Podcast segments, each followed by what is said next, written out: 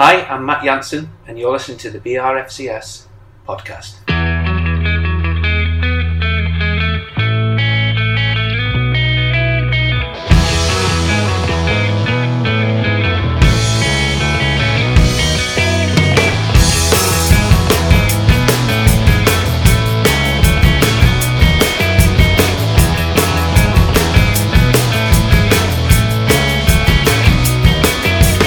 New York Rovers would like to welcome you to the BRFCS.com podcast, covering the 2019 2020 Blackburn Rovers Championship campaign, hosted by Ian Herbert and joined by some very special guests. Don't forget to check out the forum here at BRFCS.com to continue the discussion.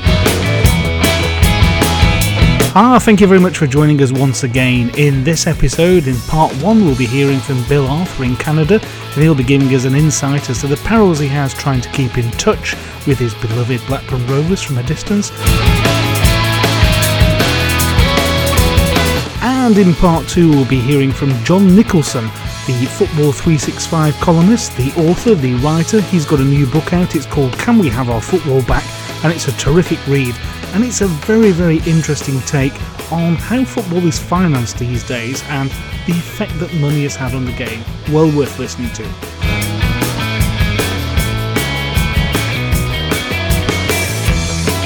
But first, let's catch up with Tony Mowbray. He's making another cup of tea. Oh, so, wouldn't you know it, we've bumped into Tony Mowbray once again. Tony, how'd you take your brew, mate? Yeah, it's basic really. Tea, milk, two sugars in the Tugay mug. The two, what, two, what, what mug? Well, I've got a Tugay mug, lad. It was on my desk when I arrived, and it's been the only mug that I'll drink tea out ever since at the football club. Where, where did you get your hands on that? Well, where do you think? You know, the Terrace store, of course. Plus, as manager of Blackburn Rovers Football Club, working here at Brockhall on the training ground, I've managed to secure all the podcast listeners an exclusive discount at checkout. Oh, that's that's brilliant. What, what what's the code then? You just got to enter BRFCS at checkout. Oh, that that is fantastic, Tony. Thank you very much. But remember, only Tony drinks out of the Tugay mug. You'll have to get yourselves a shearer one. Oh well, no complaints there.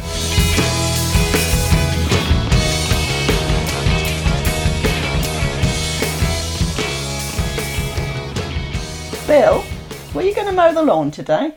Yeah, okay, I'm just listening to the BRFCS podcast. 20 minutes later. You know, it looks as though it might rain. If you're going to mow the lawn, now would be a good time.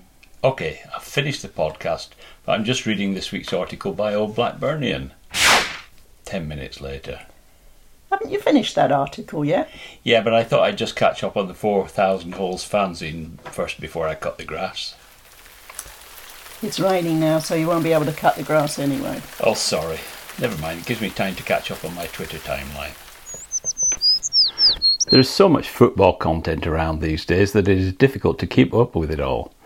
I'm retired and can't keep up, so I wonder how those of you who work find time to do so. When I first started following Rovers in the late 50s, early 60s, I devoured everything I could um, I could find out about them. But there wasn't much to go on. Daily papers, Lancashire Evening Telegraph, yes, it was an evening paper then, Last Sports on a Saturday, and Charles Buchan's Football Monthly. With all the content now, I probably don't scratch the surface, and 60 years later, I'm not as obsessive as I was in those days. Anyway, it got me thinking about when and how things changed. It's a well known fact that football didn't exist before the Premier League. And much as I hate that saying and all the stuff surrounding that suggestion, I think it was about that time that football journalism started to explode. In 1992, Nick Hornby's book, Fever Pitch, was published. I think that was the first time I read a football book with someone articulating so much of what it felt like to be a football supporter. It also seemed to engage folk who had not previously been interested in football. Although I had read lots of football books, they tended to be about specific teams and players, but Fever Pitch was about fans. Nick Hornby summed up in one paragraph what following a club was like, and I quote Few of us have chosen our clubs. They have simply been presented to us, and so as they slip from second division to the third, or sell their best players, or buy players who you know can't play, or bash the ball the seven hundredth time towards a nine foot centre forward, we simply curse, go home, worry for a fortnight, and then come back to suffer all over again. I think that must ring true with most of us about suffering all over again. It's what most fans do. Worrying for a fortnight was probably true of me 60 years ago, but as, I, but as I've got older, I have a better perspective on things. Fans these days don't go home and worry. They take to the airwaves with phone ins and to Twitter to express their immediate views. It's trigger happy reactions as opposed to considered reaction in most cases. Instead of worrying for a fortnight, everyone expresses their opinions, either delight or despair, within minutes of the end of a match, and so it goes on until the next game. This just leads to extreme and not necessarily accurate views. Anyway, back to Nick Hornby and Fever Pitch. There's a bit in the book where he talks about people being identified through their club. What he meant was that when you hear the name of a club, you immediately think of people you know or, or have known, and that is certainly true for me. I hear about Hearts and I think about Adam and Brian that I worked with, West Ham, my neighbour Barry, Chesterfield, my friend Mick, and so it goes on. And hopefully the reverse is true. I like to think that when people hear or read the words Blackburn Rovers, they think of me, even though it may be years since we last saw each other. In the same way that music can bring back a memory, the name of a football club can do the same. Whatever else happens in our lives, we are wedded to our club, for better, for worse. It's a shame, though, that some folk follow the divorce route when things get tough. Oh, it's stopped raining now. I could go and cut the grass. But I think I'll just read Mikey Delap's article on Lancashire Live first.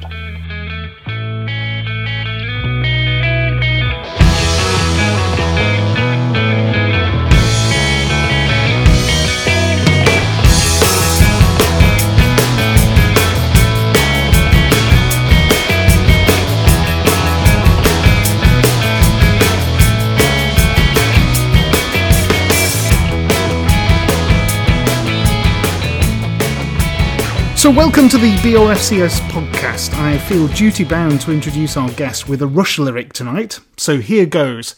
He's old enough to know what's right, he's young enough not to choose it, he's noble enough to win the world, but weak enough to lose it. Yes, it's welcome back to the pod, Football 365 columnist, writer, and author John Nicholson. John, how do we find you tonight? Right, Ian. Thank you very much, except for a frozen left vocal cord. I'm absolutely fine. Marvelous. Well, we'll, we'll hopefully that we'll see you through to the end. Uh, we've got a lot to talk about, so we'll we'll, we'll press on. I'm sure. Uh, we're we're, we're gathered round uh, to talk about your latest book, which is "Can We Have Our Football Back," uh, which is available on your website, which is johnnicholsonwriter.com. Uh, I read it a month or so ago on holiday, and it was one of those that you sort of pick up, and um, I couldn't really put it down, although I was forced to occasionally, so, and to eat and go to bed and things like that. But I think I finished it in, in just over a day and a half. Terrific read. It's quite the manifesto. Uh, what was the what was the catalyst that made you want to write it, John? What, what was the thing that finally tipped you over the edge, as it were? Well, um, for Football 365, I've been writing uh, these uh, Friday columns called Love Letters, and it was about an appreciation of various people in the media, uh, in football media. And um, in the course of doing that, I naturally talked to a lot of people who worked in TV and radio, and um, everybody seemed to think, just in the course of conversation, everybody seemed to think the old Sky subscription model um, to put which puts football behind the paywall was coming to an end. That it was basically run its course, and uh, this was around the time that uh, was the announcement of uh, Amazon having a, a round of games and um, and of the rights fees going down for the first time, and um, so that that was going on. I thought, well, that's very interesting. It looks like we're at a turning point in how football is delivered and how the finances of football are um, arrived at, how they're manifesting through the rights fees. At the same time as that, for years now, I've had this gnawing sense of unease about the Premier League and um, about modern football um, in general, really, but particularly the Premier League and the economics thereof. And um, I knew I wasn't alone in this. A lot of people just felt similarly. And they feel often it's hard to know why you don't like it, uh, but you just feel if it's not quite right. Yeah. And so I wanted to really analyse that, why I was feeling negative about it, um, what I did and didn't like. And uh, so I began to sort of deconstruct the whole thing. And what it came down to in the end, and as I talked to friends and uh, other people in, in the game about it, what it really came down to, what the discontent was orbiting around, was money. It was the money that was at the root of it all. That's what was causing everything that I didn't like to happen. So I thought, well, uh, that's very interesting, but uh, not enough in itself. So that was the whole leaping off point for the book was to think, um, money's the problem. Money's causing all the things I don't like. There is a change coming up in the media rights and the media in general, how that all happens. So let's both uh, deconstruct what we don't like and then think about what, how we could go about making a better world. So that was it. Well, it's quite the manifesto, I have to say. It really is. So, for people who haven't bought it yet, if you don't want to buy it at the end of this, you've got no soul or you've got no um, in, so spirit of inquiry. Let's put it this way. But the, the, the book kicks off with a wonderful. If I might just pick up from the pro, prologue, a wonderful story. If you don't mind sharing with it, uh, why is the grass at Ayresome Park so green? Yes, well, that's because there's been so much shite on it. Yeah. which, which kind, kind of sets the tone, I think. It was just a, a lovely little little, little yeah. story that goes through there. But you you pick up then and go into a series of myths and truths. And what we're going to mm. what we'll do now is I think we'll, we'll, we'll just talk briefly about each one because I think mm. that starts to build up the case and then you come in with this marvelous crescendo at the end, which is your manifesto.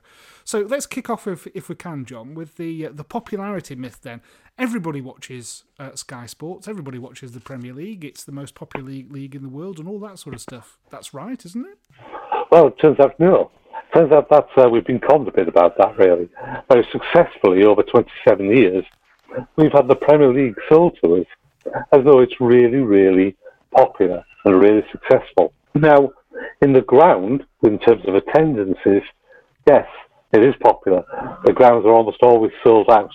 However, what the Premier League have cleverly done is conflated that popularity with their brand. Now, it won't come as a surprise to you or to any of your listeners, but football's been really popular for over 100 years. And it was popular before the Premier League started. The record crowds, most um, clubs' record crowds were all established before the Premier League. So what they've done is they've kind of um, absconded with our with our passion for the game, and uh, they've sold it back to us as though they've created it. So we all think Premier League equals successful. Lots of people are watching it. Well, since the um, since 1992, when it first went behind the paywall, I don't believe anybody's ever made any money uh, broadcasting it, and that's because not very many people have subscribed to watch it. Typically, BT Sport at the moment will get anywhere from 200,000 viewers for a, a low key game between two small clubs up to the very most they've ever got is 1.7 million. Sky typically um, orbits around the million uh, figure mark. They showed 128 games last year. 112 of them did not get 2 million viewers. So, in the UK, we know there is a huge audience for football on television. How do we know that? Well, we know that because uh, Match of the Day highlights typically get 4 to 6 million across all of the different platforms. Uh, England games, when they're on terrestrial broadcasting, get anywhere from 16 to a whopping 30 3-0 million for the England-Croatia game in the 2018 World Cup semi-final, which was the largest audience ever had in the UK for a single channel broadcast. That is wow. beaten only by the death of Princess Diana, the funeral, and uh, the World Cup final of 1966, but they were broadcast on two channels. The England-Croatia game was only broadcast on one. That 30 million they got for that is the largest audience for any, um, any broadcast on a single channel in the UK. So we know there is potentially a massive audience for football on television, well, but we also know that very few of that big audience, as a percentage, are prepared to pay to watch it. In the course of your research, did did it come out how many people are, are sort of watching it on illegal streams and things like that? And is, to what well, extent is that undermining the Sky model? Well, yes. I mean, this is the other thing. Interestingly, because obviously there's no way of really of measuring how many people are watching it through illegal streaming. An audience entirely lost to the monetization process. And um, but it was interesting. About a month ago, the CEO of beIN Sports in the Middle East said a big change is coming because we're not prepared to pay so much money for broadcast rights when basically it's being accessed for free. Yeah. Uh, we're giving it away effectively. Who pays big money for something that subsequently everybody can get for nothing? Yeah. So, which is you know, illogical, really. And um, his complaint was that Sky, particularly, but other podcasts too, had never really invested or made any real um, attempt to block illegal streaming. I talked to somebody about that, and this is actually really hard to stop live streaming um, feeds. I mean, I know nothing about that side of things, but anyway, the bottom line is yes. What my contention is, or the fact of the matter is, is that yes, it's hugely popular. Um, football is hugely popular. There is a huge audience for it, but what there isn't is a huge audience who are prepared to pay for it. Yeah. Um, even even numbers in pubs watching has dropped off because it's expensive for pubs to show it, and fewer and fewer people go to pubs for drinking now anyway. So why they still get a lot in from an United Man City game, you know, nobody's going to a pub paying five pound a pint to watch Burnley play Watford. You know, nobody's doing that. So yeah, basically, what I thought was that um, I thought, well, that's really interesting because I do think we all assume it's hugely popular and has a huge audience, and that's why the rights fees go for such a huge amount of money. And again, cleverly, I think, the Premier League has marketed itself as successful because it gets so much money. And we equate money with success, don't we? Yes. And um, yes. and uh, that's a very interesting thing because that, that's why we all think it's super popular. So anyway, I went on after that, trying to cut a long story short. I went on to look at the global viewing figures because it's often said that's where you know, it's a huge global audience. You'll hear that expression used a lot, a huge global audience for the Premier League. There isn't. It isn't true. Firstly, uh, well, there's two aspects to this. One, the figures are incredibly hard to get hold of and very milky, very opaque. Now, to call me cynical, but I think if my I was Sky or I, or I was the Premier League and I had some massive viewing figures to hand, I would be shouting about it all the time. Yes. Uh, but they are not. And that is because the typical average, average is a crucial word, the average viewing figures globally for any Premier League live game is 12 million. This on a planet of 7.7 billion people. 12 million. Now, obviously, big games will get 40, little games will get one or two, but the average is 12. Now, that means even if we say 12 million watch each of the 10 uh, games in any round, you're looking at about 120 million at the very maximum, and it won't be that, that, that amount because the games are played simultaneously, or six or seven of them off now, so you yeah. can't watch them all at the same time. But let's just assume that that was possible, that then the maximum global audience for any round of games is about 120 million people. And that's almost, as a percentage of the global population, is almost none. I mean, when Sky was sold to Comcast in 2018, uh, it was said Sky had um, 23 million subscriptions in Europe, not for football, but 23 million subscriptions for their services. So it'll be less than that for the football. But there are 741 million people live in Europe. Sky have 23 million subscribers across all of their services. It's hardly any. So we can see that football is not being watched, the Premier League is not being watched by a massive amount of people. However, and here is where the fix comes in again, it is by far and away the most watched league. Bundesliga, La Liga, Serie A don't get anywhere near these numbers. Right. So they can claim success on that basis. But in and of itself, not many people, as a percentage of the interested audience, are actually watching it. So you know, that made me think, well, that's weird. Why is everybody paying, why is Sky and everybody paying, you know, nine million quid a game as it is at the moment? And so that led on to another bit of the chapter, really. Nine million pounds for a game of football uh, that's attracting that audience isn't going to bring in the advertising revenue either. No, it isn't. Well, I mean, I'm told that ITV got about two or three million pounds in revenue from advertising for the broadcasting of that England Croatia game Yeah. in the World Cup semi final to 30 million people. So, quite how, how much BT are getting in when they're broadcasting Cardiff v Burnley to 200,000 people? You know, it's like 58p probably. No, I mean, this is why I think almost certainly nobody has ever made money broadcasting football behind a paywall, which is a strange thought, isn't it, really? It is, it is, and the uh, I think you mentioned it as well in the book uh, about the, the viewing figures of, of women's football, particularly the recent Women's Yeah. World Cup. So that that's something that's it's the same sport, but is getting way way more exposure because it, Yeah. it's been on terrestrial TV. And if they if they were cute, uh, I'm sure that, that that's marketing differential that they could really exploit. So I talked to Mark Chapman um, about this, you know, the guy who does the Day, Yes. brilliant, brilliant presenter on Five Live. Yes, And he was saying that um, um, the reach of broadcasting, i.e., how many people can experience it, has been ignored by the Premier League, particularly for far too long. And all they've been bothered about is maximising revenue from rights fee sales. But in fact, when you have a massive reach, that has a value and it has a monetized value um, through advertising, through word of mouth, through increased sales of tickets and merchandise and lots of other things, increased awareness. It has a value beyond just your rights fees.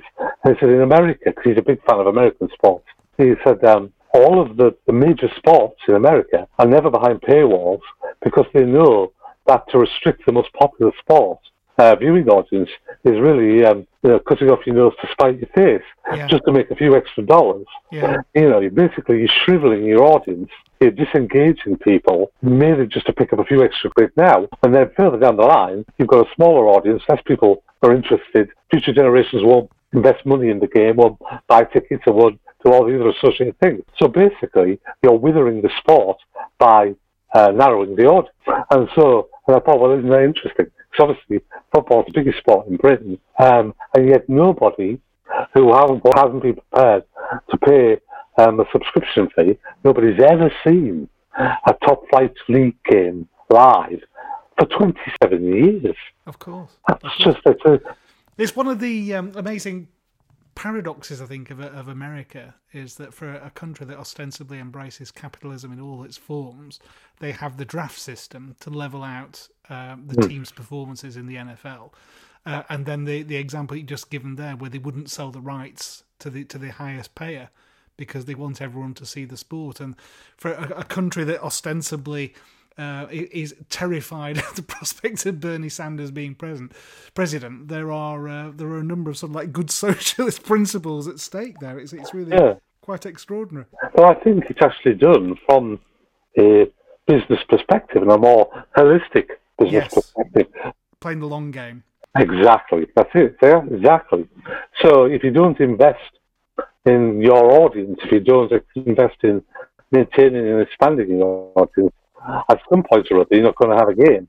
And although that's something of an exaggeration, that is the, the motivation behind it. And also because by with the draft and such things, more competitive sport is more attractive sport.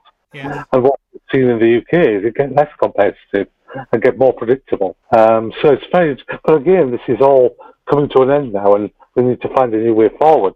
So uh, that's what some of the other chapters of the book are about. So all this money coming into the game, it must mean it's a better game. It must mean we've got better players. Well, this is the argument that's often said, of course, and um, I think this is a very um, interesting argument because I'm not quite sure uh, how we measure this. Like, for example, you, you can say, yes, we've bought, there's loads of great players coming to the league because the clubs can afford to buy them, but there is no inevitable uh, line you can draw between paying 90 million pounds to somebody and them being playing well every week. And indeed, even within that, what does playing well mean? What does it being good mean? I mean, I make a big thing in the book about how this is this mindset which we've been inculcated into by the Premier League, which now insists we see everything through this lens of money. It's like it's turned football less into a sport and more into shopping.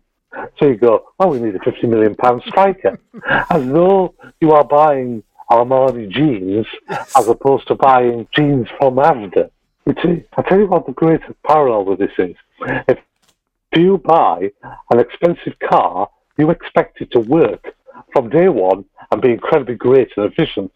We don't expect someone to go. It'll take a year to settle in, and then, then it'll, it'll play well every other day after that. It'll, it'll work well. But because people, because we've commodified footballers into assets, Yeah. and we think, I mean, uh, Mesut Ozil is a great example of this. I mean, that poor lad gets pelters because he earns absolute fortune and is occasionally brilliant, but often isn't. Same with Pogba, all these people. And they should then be judged as an asset, as a, well, we paid all this money for you, why aren't you great all the time? And the answer is, because I'm a human being. And that football, when you rate it in this way, when you measure it against finances and say, well, we've spent money, so it therefore is better or should be better.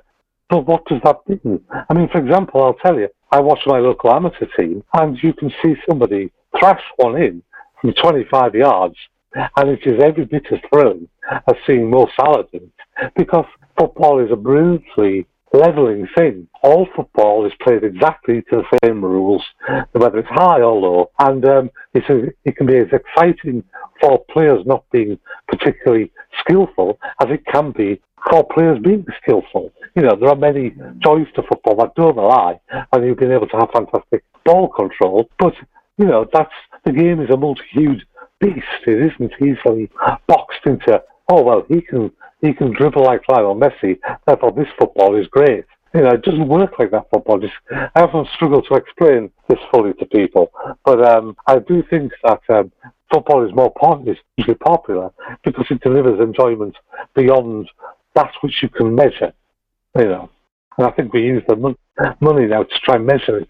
Yeah, it's almost like the, the, the money is used as um, a, a benchmark, uh, a quality benchmark, shall we say. And one of the things you talk about in the book is uh, uh, uh, quoting a fan that sort of said our club lacks ambition because we are, we're only offered player X £30,000 a week. Yeah, where, where's the ambition of the board? Uh, why aren't they spending? Yeah, we need a fifty million pound player, not we need a creative midfielder. Yeah. We need a fifty million pound player because he'll be better than a forty Yeah. million pound player. I don't, I don't understand. Maybe that is a generational thing. I don't understand why people think this because time and again we see players coming for vast fees. I mean, look at what Newcastle paid for Joelinton and our Almiron, and um, you know, twenty or thirty odd million quid. They're not as good as somebody like I don't know Andy Robertson from uh, Hull when Liverpool bought him Yeah, eight yeah. million. These things you can't use the money as a measure.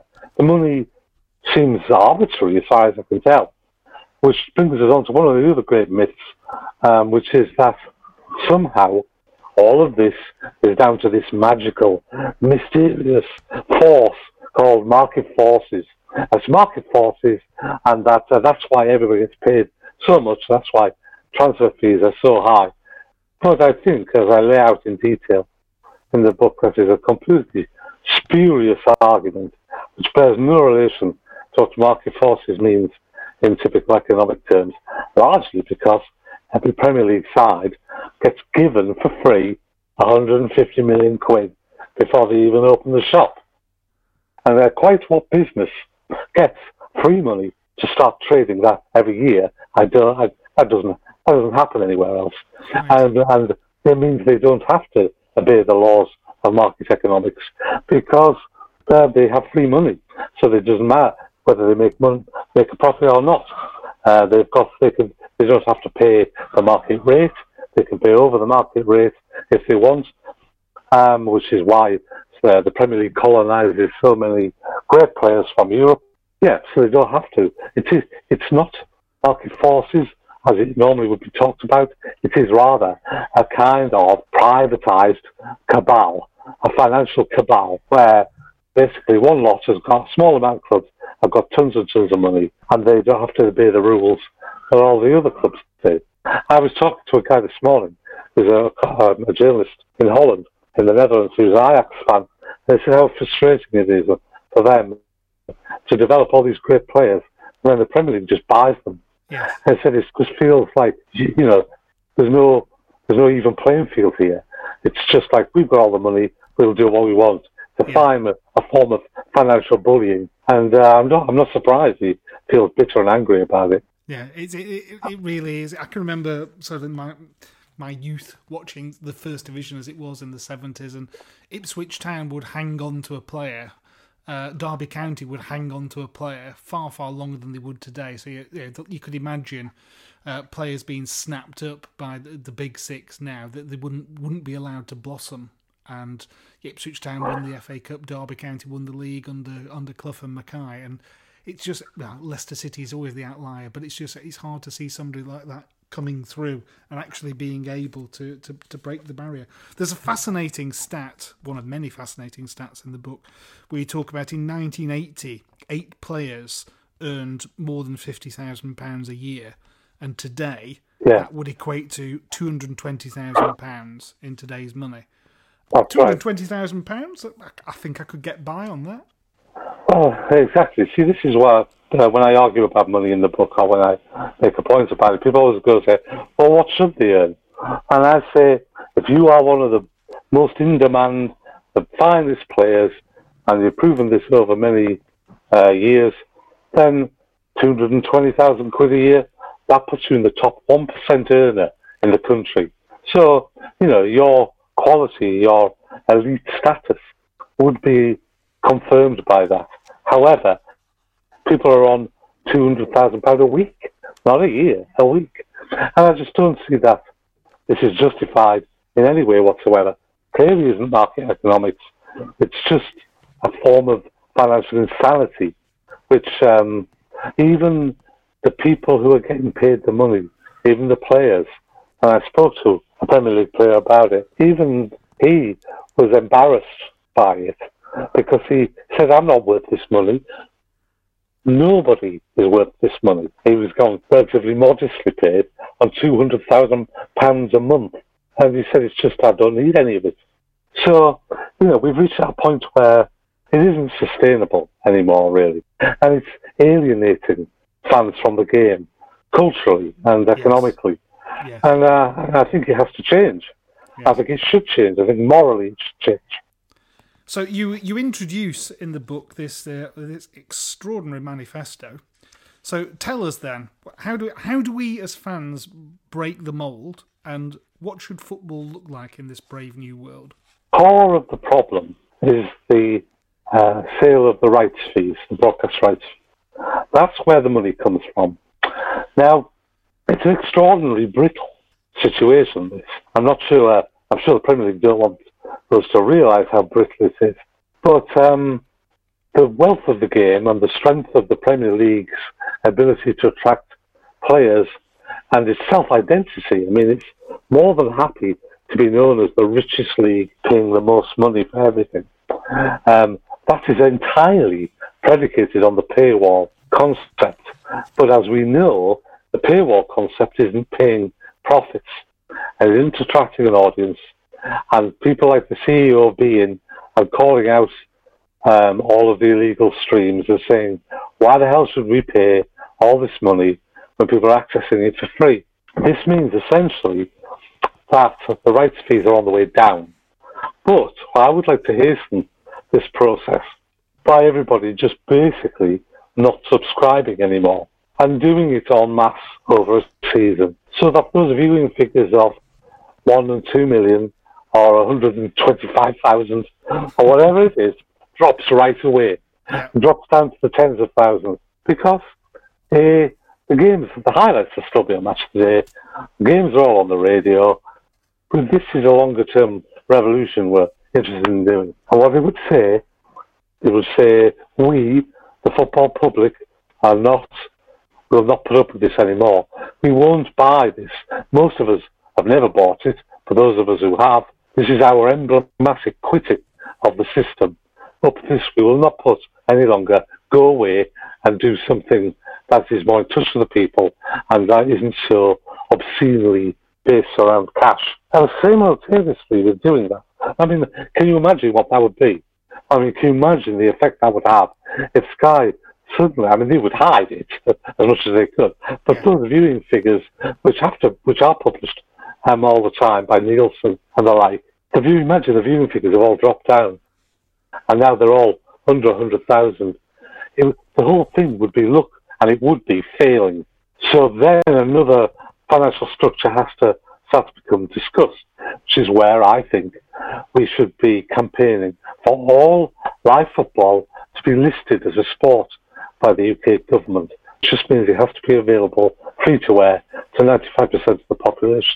If we do that, we bring football away from the economic cliques, economic um, elites who can afford to pay for it or want to pay for it, bring it back into the bosom of the people so that we can all once again share our passion for the game all over live football in a way that we do when it's internationals, but which we can't do when it's league football. And I think that would be a tremendous positive effect on society.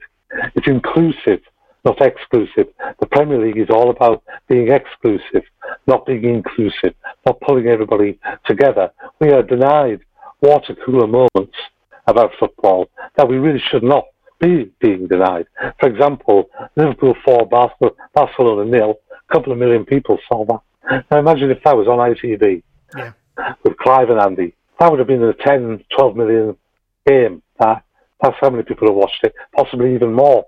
And we would have all experienced the thrill of that game together. It would have become embedded in the um, the folk memory of us all in the way that games like Liverpool against Borussia Mönchengladbach in the 70s or the Stuttgart were. All these great games that we all saw together. Arsenal v uh, Liverpool 1989. It's up for grabs now. Well, it wouldn't be up for grabs now because there'd only be a couple of million on Sky and Brian Moore be shouting into the darkness to, to no viewers. Um, but at the time, of course, he had 18, 20 million people watching it. These things are important because football is a binder for society. It's part of the warp, and the weft of our of our culture. And when it's denied to us by financial exclusivity, then we are we are all losers for that. Now, um, this is a really big thing for me. I'm, I'm a great believer in the fact that people, once they experience sport on television, tend to go out and play that sport in greater numbers. And this has been very well proven over women's football. Yeah. Participation rates for both girls and women playing has gone up exponentially with it being on TV. I think the exact same thing is true for the Premier League. So, in other words, if we start to get a lot more people watching a lot more football, a lot more of the time, many more of us will be kicking a ball around, will be more active.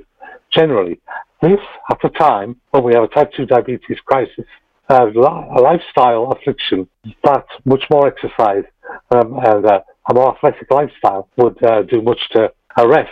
It costs us 14 billion pounds and rising a year to pay the bill for type 2 diabetes in the UK. The rights fees, even at the current rate, would cost about 4 billion a year. In effect, it would cost more than less, much less than that when we've uh, devalued them. I think you could quite easily argue that for the sake of the national health and for the sake of the health of the country, we could quite easily, for three years, buy football for four billion quid, uh, one billion a year, and shave 10% of that type 2 diabetes bill just by the knock on uh, advantages of the example it would set. To do that, that's, I mean, a government could well afford to do that. Well, apparently there is a magic money tree, as we found. We're in an election campaign, and I've got to say, your 12 point manifesto, which is right at the end of the book, uh, it, it, sort of all comes together so beautifully. I don't want to, I don't want to spoil it for people buying who will buy it and read it, but it do, it does come together uh, and makes a coherent case. And we're seeing something I think similar in cricket, where cricket is oh. suffering for only uh, being on um, on Sky, and of course yeah. the World Cup final they shared the um, the rights with Channel Four. Uh, yeah. the, the, the hundred, much maligned though it is, will at least bring some terrestrial TV coverage back to cricket next year. And all of that is predicated on trying to get participation rates up and just try and get people riding the wave of uh, of glory following the World Cup this year. So. Football, I think uh, the average age of people with season tickets is rising every year because it's the same people going. I think the younger generation coming through are used to watching clips on the phone. They don't know what it's like to be able to, to turn on a TV and watch watch a live game on terrestrial TV. So the novelty factor for them alone would be Yeah. quite extraordinary.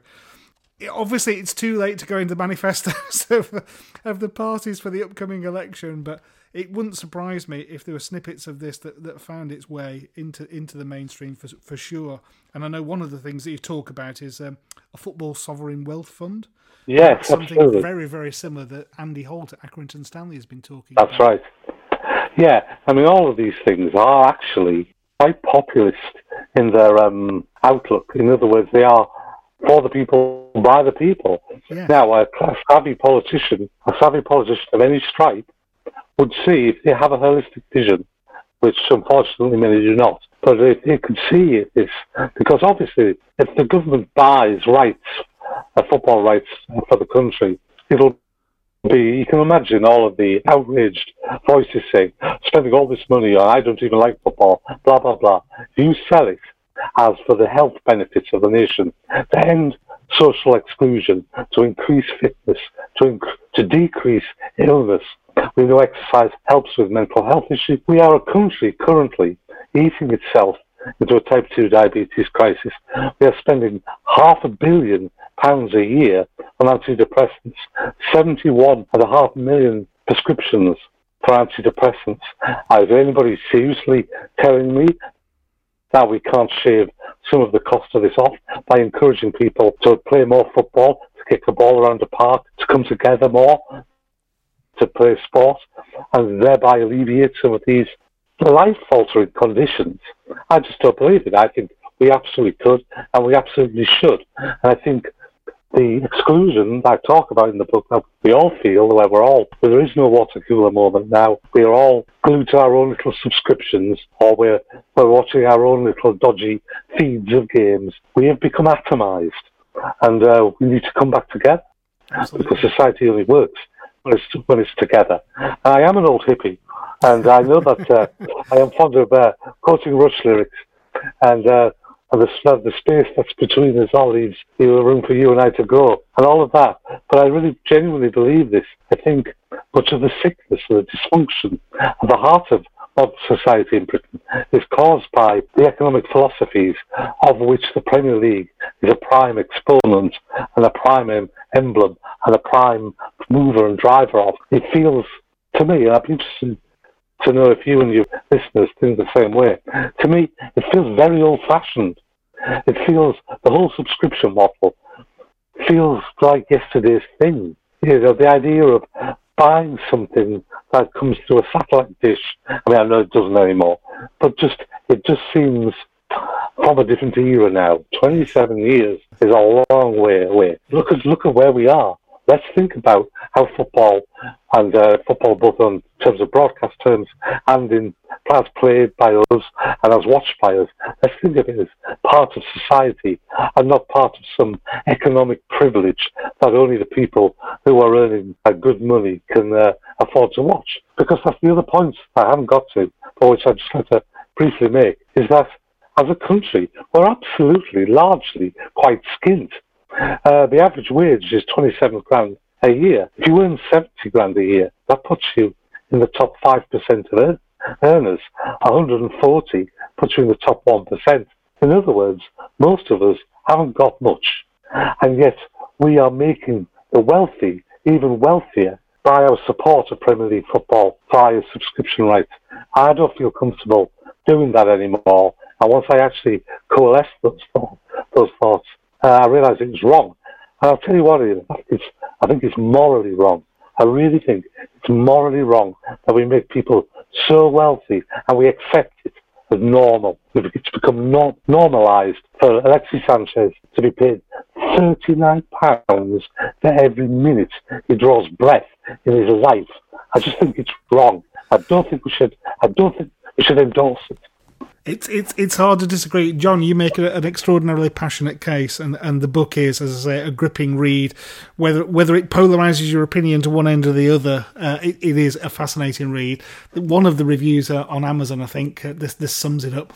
This book perfectly sums up what I feel is wrong with the Premier League, in particular, its naked greed and its obsession with money, and its consequent lack of real competition in the league. Uh, I recommend this book as a voice of sanity in a now insane football world. Uh, there are many other five star reviews on Amazon as well, but we uh, to read to read all those out, we we we will be here all night.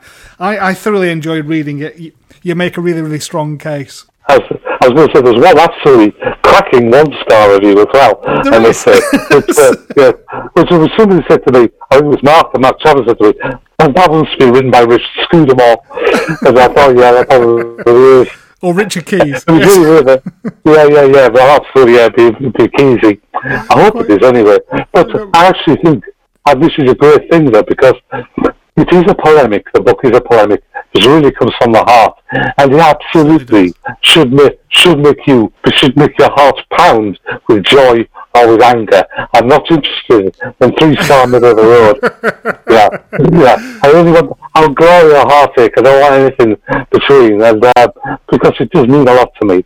And um, I'm sorry my voice is a bit croaky tonight, but um, I think I hope that that comes across It just how does. Passionate I think it is. You know it's how important it is. It certainly does, John. Uh, As I say, it's a, it's a terrific read. It really, really is. Um, I, I don't know whether we'll boost your sales quite as much as your appearance on the Guardian Football Weekly podcast, but we'll do Uh-huh. a bit. I know there's some people today who have replied to a retweet that I did, sort of saying it's on the on the Christmas list and birthday list and things like that. But uh, I can heartily recommend it. So to, to get a hold of it, I'm sure it's a, it's the usual joke. It's available in all good bookshops and quite a few crappy ones. But also you can go to your website, which is www.johnnicholsonwriter.com. Uh, and I have uh, I have a signed copy. I, I think there are some rare unsigned copies again, as the old joke would have it. But it's uh, it really is a fantastic uh, fantastic read. John, thanks so much for coming back once again. It's always a pleasure to have you on the podcast, and it's been uh, terrific talking about the book. It's been terrific reading it, and and I hope that more uh, more people will buy it, and I hope that between us all, collectively as football fans, we can break the mould and bring the game back to the people. That would be a fitting tribute. Well, football is the people's game. Um, they took it from us. One day soon, man, we should take it back. Sounds like a great place to finish. Thanks once again, John. Take care, mate.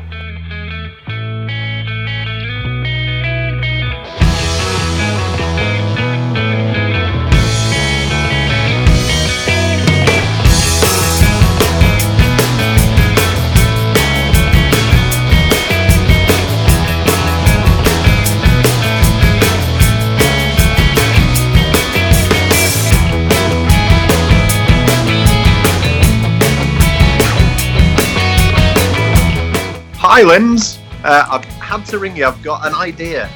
Go on, but you're going to have to be quick because I'm halfway through listening to the BRFCS podcast. Picture this the Riverside stand, the big redevelopment. Okay, Okay, bear with me. We're going to take out all the seats. I've got it. Safe standing. Oh, no, no, no, no, no. It's better than that. We replaced the whole lot with sunbeds. What? You bet. I've actually just got a Rovers beach towel from the Terrace store, and it's absolutely fantastic. High quality, retro Rovers design. Mine's based on the 1995 away kit.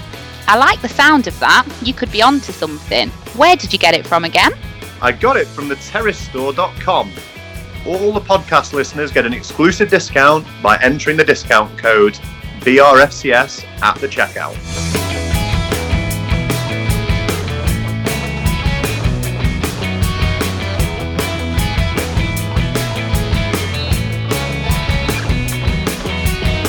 See, see Mr. Baker liked it as well, and you sent him a t shirt. That was a terrific marketing idea.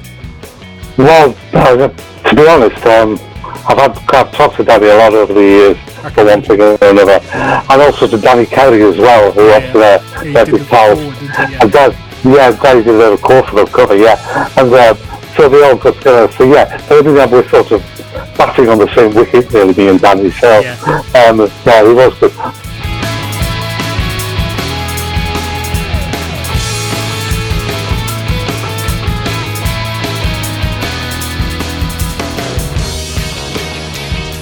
Thanks for speaking. Take care. Cheers, John. Thanks a lot. Ta. Bye now.